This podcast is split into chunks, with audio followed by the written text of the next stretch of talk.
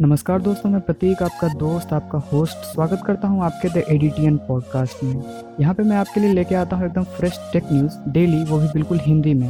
तो चलिए जानते हैं आज के टेक न्यूज़ आज का न्यूज़ कुछ इस प्रकार है। वीवो एस सिक्स प्रो के लॉन्च से पहले ही इसकी कीमत का खुलासा हो चुका है। वीवो एस सिक्स प्रो में दो स्टोरेज वेरियंट को शामिल किया गया है, जिसमें पहला है आठ जी प्लस एक सौ अट्ठाईस जीबी जिसकी कीमत है लगभग बत्तीस हज़ार एक सौ रुपए। वहीं दूसरे स्टोरेज वेरियंट में आपको मिल सकता है आठ जीबी प्लस दो सौ जिसका कीमत लगभग पैंतीस हज़ार तीन सौ रुपए है। अब देखते हैं ये भारत में कब लॉन्च होता है।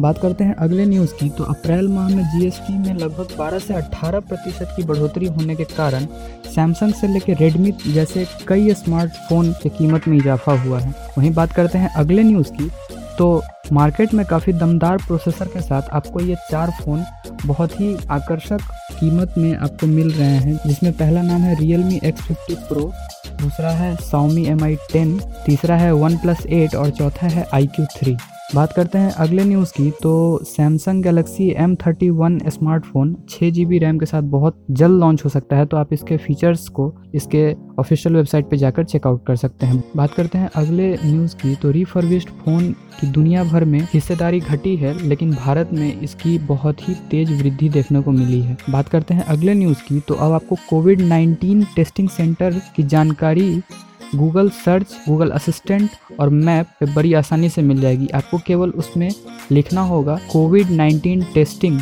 और वहाँ पे आपको इसका बजाबते एक कॉलम आ जाएगा। वहाँ पे आप जाकर चेक कर सकते हैं कि आपके नियरेस्ट में कौन कौन सा टेस्टिंग सेंटर है। बात करते हैं अगले अपडेट की। बात करते हैं अगले न्यूज़ की। तो सोनी ने प्ले स्टेशन फाइव का डिज़ाइन रिवील किया है और सोनी के हिसाब से इसका डिज़ाइन काफ़ी फ्यूचरिस्टिक होगा। तो आप जाकर इसके ऑफिशियल वेबसाइट पर चेकआउट कर सकते हैं।